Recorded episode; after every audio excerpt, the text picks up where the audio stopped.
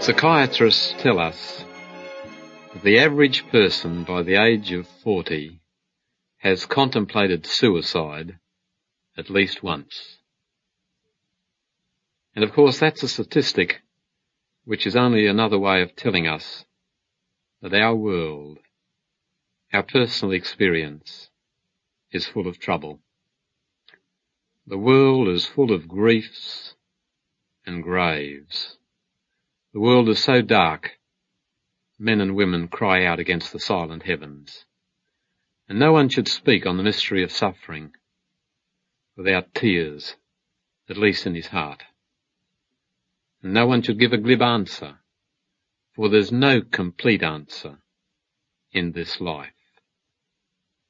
Our Lord said on one occasion, What I do, thou knowest not now, but thou shalt know hereafter. A blind boy, once being teased for his Christian faith, was asked, well, if there's a God of love, who's your heavenly father, why are you blind? He gave a verse from the New Testament in reply. Even so, Father, for it seemed good in thy sight. So there is no glib answer, no complete answer. And the Bible has much to say about the problem. Whole books are devoted to it. The book of Job is devoted to it. The book of Lamentations is devoted to it. And much of Ecclesiastes is about it. Psalms is full of it. The last book of the Bible, as we've already noticed, foretold trouble and strife for the believers in Christ all their days until the second advent. And that raises a question. If there is a God, and if he cares for his followers, why doesn't he save them from trouble? Which is just saying that Christians ought to be the pets of the universe. But nobody likes pets because they're spoiled. And if we've ever met someone that was born with a silver spoon in their mouth, that seemed hardly to have known trouble, we're not usually attracted to such people. It seems that all of us can see much further through a tear than through a telescope. And constant sunshine makes a desert and for a Christian to be exempt from trouble would probably end up in him ceasing to be a Christian. The atheist, of course, has always said that trouble shows that God is either not all good or is not all powerful. Part of our answer would be that for every thousand that speaks about the problem of pain, the problem of evil, there's hardly one that speaks about the problem of good. How does the atheist explain that? If you and I see one, someone walking vigorously across the road, we don't point him out as an example of health as a rule, but if we see someone on crutches, we point him out.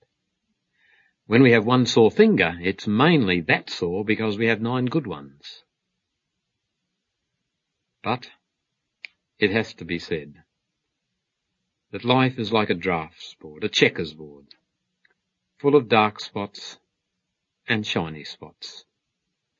I think of the story in the book of Exodus chapter 15. It says in verse 22 that Moses led Israel onward from the Red Sea, and they went into the wilderness of Shur.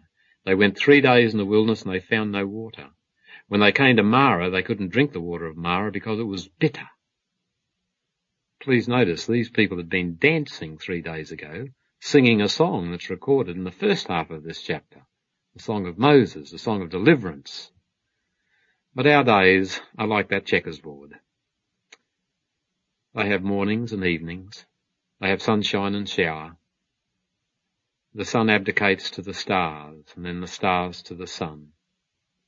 And our troubles? They come in various shapes. These people we've just been reading about.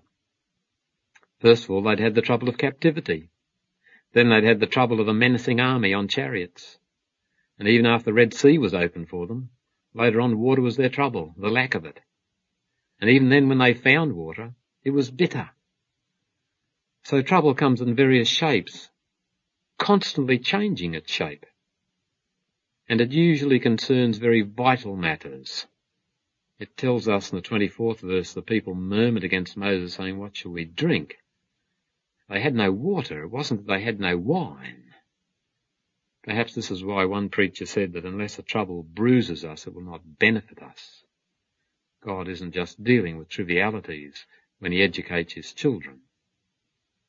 But we must stick to that matter of the problem of good, because there cannot be shadows without a light. And we would not even be aware of the problem of pain but for the blessings that surround our days. The ears were not made for discord, and the eyes were not made for ugliness, nor the taste buds of the tongue for bitter things, nor the sense of touch for what stings, but all our senses were made to minister good to us, and life is meant to be good, as God made it. Four-fifths of the pain that comes to us today doesn't come from God, doesn't come from nature, but it comes from our own kind. Racks and whips, slavery and guns, bayonets and bombs, avarice and greed, these are the roots of most of our pain. These things do not come from nature, only human nature. And then it's not only true that many of my troubles come from my neighbours and my own kind, but many come from myself. One part of scripture says, why does a living man complain, a man for the punishment of his sins?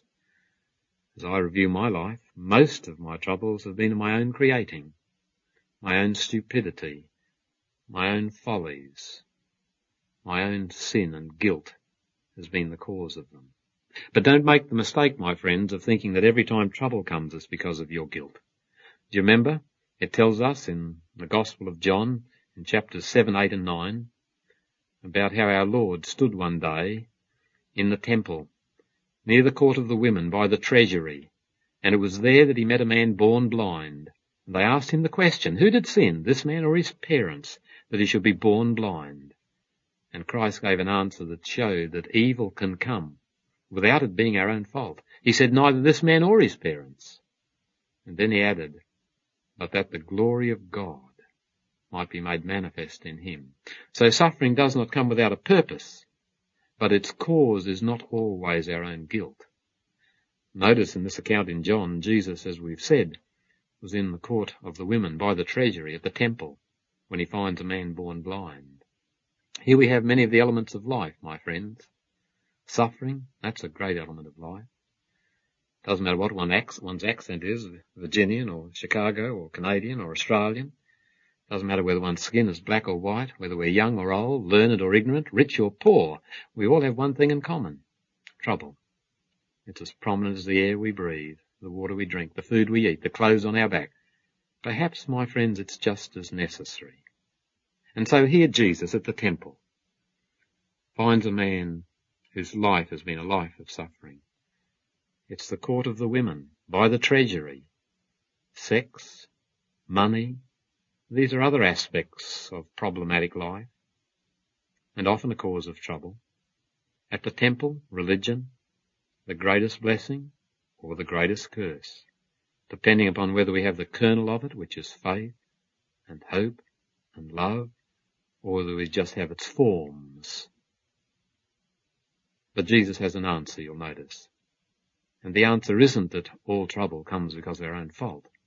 It's that God has a purpose, that the glory of God might be made manifest in him. But then again, let's come back to the issue, why is it that life is so hard for those that are trying to be so good, as well as for the others? Why doesn't God bend physical laws for the sake of his followers? Well, I guess we could conceive of a world where God corrected the results of abuse of free will at every moment that it occurred. He could turn a wooden beam into something as soft as grass if it was used to come down on a saint's head. He could make the air refuse to obey me if I was about to speak by way of insult or lying or blasphemy. But what sort of a world would that be? It would be an entirely unpredictable, unreliable world. It's true that God's not in a straitjacket. He can violate, or at least interrupt, natural law. He can work miracles. But my friends, that's not his habit. He works far more through providence, which uses natural law than he does through miracle. Besides, if we had a world where wrong actions were impossible, freedom of the will would be made void. And people would come to church and accept Christianity for the wrong reason. That would be tragic. God's not in the business of bribing people to be Christians. Well, let's ask another question. Doesn't God care? Listen. Love can forbear. Love can forgive. But love can never be satisfied with an unlovely object. And you and I are unlovely in our selfishness. None of us are perfect husbands, perfect wives, perfect sons and daughters, perfect churchgoers. None of us. All of us are still tainted with sin, and God cannot be satisfied with sin. Love is something more stern, more splendid than mere kindness. Even a father chastises his child, and the scripture says if we're without chastisement, we're not true children at all. And this human spirit of ours, it won't even begin to try to surrender to God, to surrender its self-will, so long as everything seems alright. It was C.S. Lewis that said that God whispers to us in our pleasures and he speaks in our conscience, but he shouts in our pains. Tragedy, my friends, shatters illusions the illusion that everything is all right, even though we're sinful and selfish, and dying and judgment bound. The illusion that what we have is our own, and enough. Our hands are so full of tawdry trinkets, God cannot put in them the best things. As for him, we treat him as our parachute, there for emergencies, that's all. Have you ever seen the cartoon of two babies dressed only in diapers and boxing gloves? They're facing each other. And one of the babies is looking at some butterflies overhead. He's oblivious to the fact that he's about to receive a punch in the solar plexus. He's watching the butterflies. Nearby there's a little dog with his tail between his legs and he's wincing. He knows what's going to happen. Those babies, the one looking at the, do- at the butterflies in particular, they represent us.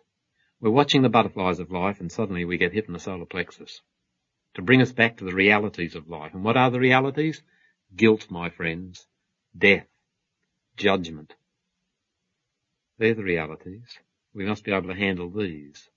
And trouble is meant to help us to handle these. Trouble is God's megaphone, his siren. I like the way C.S. Lewis puts it in his book on the problem of pain. Let me quote to you from him. My own experience, said Lewis, is something like this. I'm progressing along the path of life in my ordinary, contentedly fallen and godless condition, absorbed in a merry meeting with my friends for the morrow, or a bit of work that tickles my fancy today, a holiday or a new book, when suddenly a stab of abdominal pain that threatens serious disease, or a headline in the newspapers that threatens us all with destruction, sends this whole pack of cards tumbling down. At first I'm overwhelmed and all my little happinesses look like broken toys. Then slowly and reluctantly, bit by bit, I try to bring myself into the frame of mind that I should be in at all times. I remind myself that all these toys were never intended to possess my heart, that my true good is in another world, and that my only real treasure is Christ. Perhaps by God's grace I succeed, and for a day or two become a creature consciously dependent on God and drawing its strength from the right sources, but the moment the thread is withdrawn, my whole nature leaps back to the toys. I'm even anxious, God forgive me, to banish from my mind the only thing that supported me under the threat, because it's now associated with the misery of those few days. Thus the terrible necessity of tribulation is only too clear. God has had me but for 48 hours, and then only by dint of taking everything else away from me. Let him but sheathe that sword for a moment, and I behave like a puppy when the hated bath is over. I shake myself as dry as I can, race off to reacquire my comfortable dirtiness, if not in the nearest manure heap, at least in the nearest flower bed. And that is why tribulations cannot cease until God either sees us remade or sees that our remaking is now hopeless. well said. In Luke 21 we have a list of troubles that are promised for Christians. They include religious deceptions and war and economic problems, physical tragedies like earthquake and volcano, disease, persecution, and there's not one hint that the better you are, the less you'll have of these things. And there's an interesting contradiction, apparent contradiction. In the same Luke 21, it says, some of you they shall put to death. And then it goes on to say, but not a hair of your head shall perish. My friends, what is Christ saying? How can I be put to death without a hair of my head perishing? He is saying, my friends, that not even a hair of my head shall perish without divine permission and for my ultimate good. We look at things from a short, close range. He looks at things from the range of eternity. You know, a coin can be put so close to the eye that can blot out the sun. And that's what we do with our mosquito troubles. They blot out hell, the judgment. How tragic. How tragic. We're such an ignorant lot. We certainly don't, don't understand one ten millionth of the mysteries of nature. But we're so presumptuous as well as ignorant that we expect to understand more than that much of God's providence. Why should we understand more of God's workings in providence than in creation? Well, what's the real answer? You remember when Christ was on the cross? Because he too was a man of sorrows and acquainted with grief. The people cried out, let him deliver him. Let God deliver him. And God didn't. Christ cried out, My God, my God, why hast thou forsaken me? God didn't deliver him. He did something better. God turned Black Friday into Good Friday. He took that bruised and broken body and turned it into glorified flesh. He took the crown of thorns and turned it into a crown of glory. He took the greatest tragedy the world has ever known and turned it into the greatest blessing. My friends, that's exactly what the Bible teaches about trouble. There in Luke 21, as Jesus comes to the end of the list of troubles for Christians, he says, and it will turn to you for a testimony. You see, opposition becomes opportunity. Calamities become a source of profit, of witnessing, of blessing, of glory. That's the way it is all through the way, through the New Testament. The best things there come out of the worst things. We see Christ 40 days being tempted without food or water, oppressed of the devil, but then he comes out filled with the Spirit to preach the good news in the synagogues of Galilee. The temptation prepared him to be a blessing to the tempted. We see John the Baptist cast into prison and the scripture says, then came Jesus preaching the gospel. He's a good man cast into prison. And Jesus comes preaching the gospel. Yes, Jesus is saying that God overrules all things. That all things work together for good to them that love God. We find Jesus being doubted even by his cousin John. And they send a messenger. Are you the one that should come? And Christ turns that into glory. His argument is not in manuscript, but in man. He says, look at the blind who are now seeing. Look at the paralyzed who can now walk and move and jump. Look at the deaf who can hear. Look. Look. On one occasion the Pharisees came and said, you receive sinners and you eat with them. And Christ took this attempt to destroy his reputation and he turned it into glory. He told the story, the three stories, about the lost sheep and the lost coin and the lost boy. And he showed that it was true he did indeed receive sinners and eat with them, that that's his glory. That's the gospel in a nutshell. This man, Christ, receives sinners and eats with them. On another occasion, a man tempted him and said, who's my neighbour? And Jesus told the wonderful story of the Good Samaritan to teach all men how they should live, how they should love, one day our Lord said to his disciples, I will work miracles today and tomorrow, and the third day I'll be perfected. What do you mean by the third day? He meant the cross. The cross was his perfection.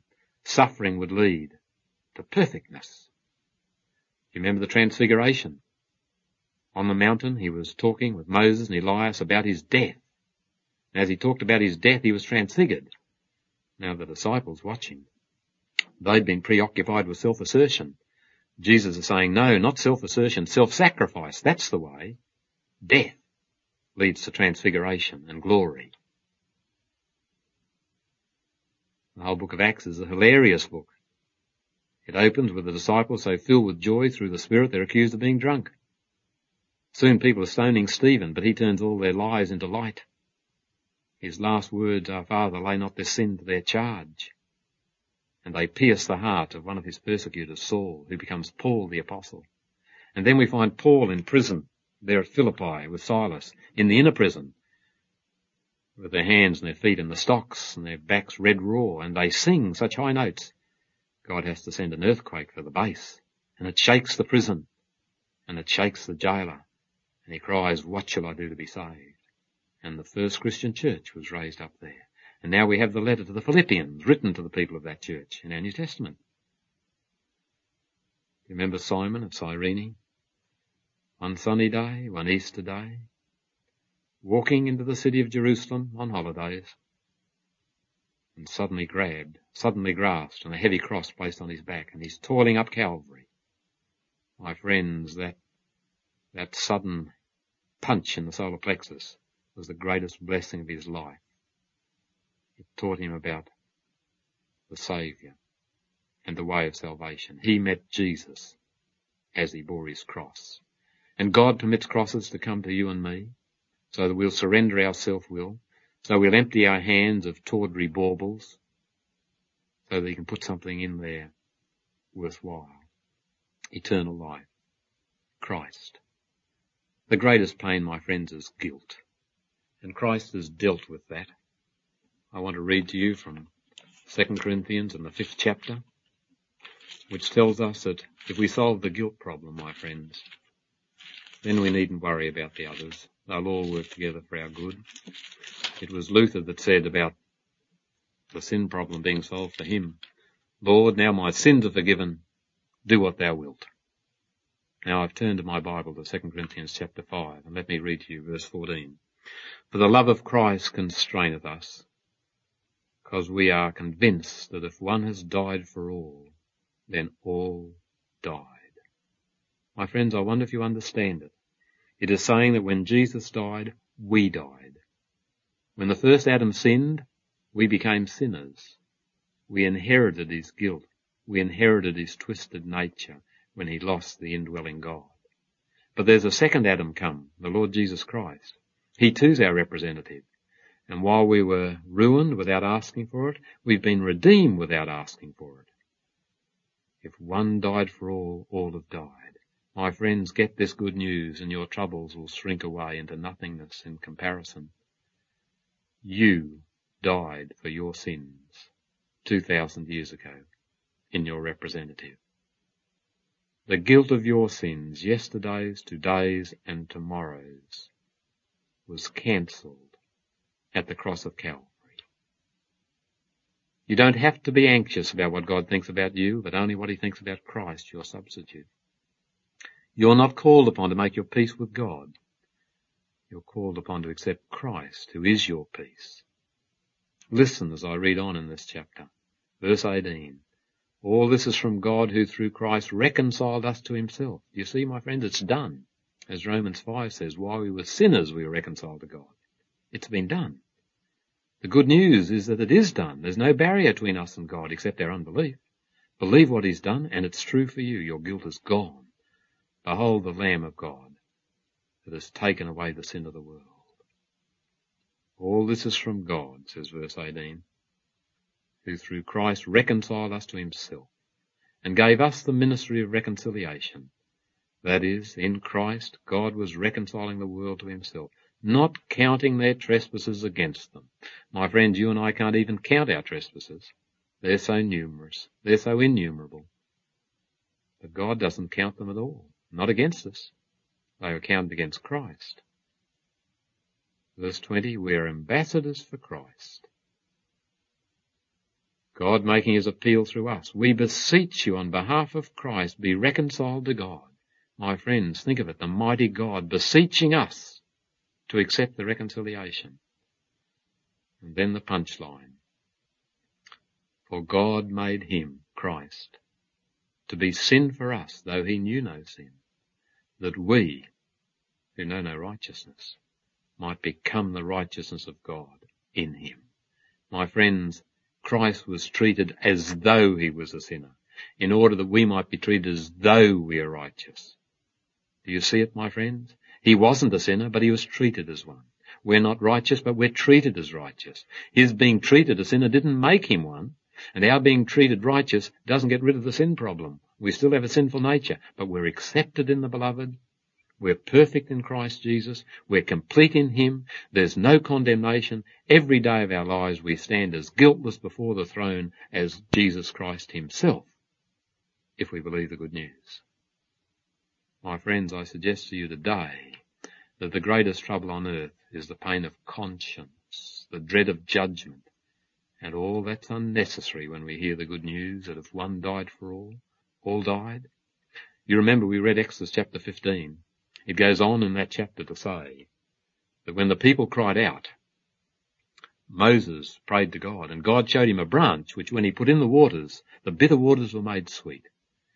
My friend, whatever the flooding waters, whatever the bitter waters of your experience, if you'll accept the man whose name is the branch, the rod out of the stem of Jesse, Christ, the man of the tree, the man of the cross, if you'll accept him and put him and his cross into your suffering, if you'll surrender your self-will to God and believe that He makes all things work together for good, that not a hair of your head shall perish, but by His permission and for your ultimate good. My friend, if you'll believe that nightmares never last, that nothing happens by chance, that God does not originate evil, but He does overrule it, that it can be turned into good for you, that you're never alone, that God loves you, that the trauma of earth is only permitted in order to make us homesick for heaven. If you will believe these things and find in Christ your righteousness, then, my friends, heaven begins today, even if it seems to you you are living in hell itself. God bless you.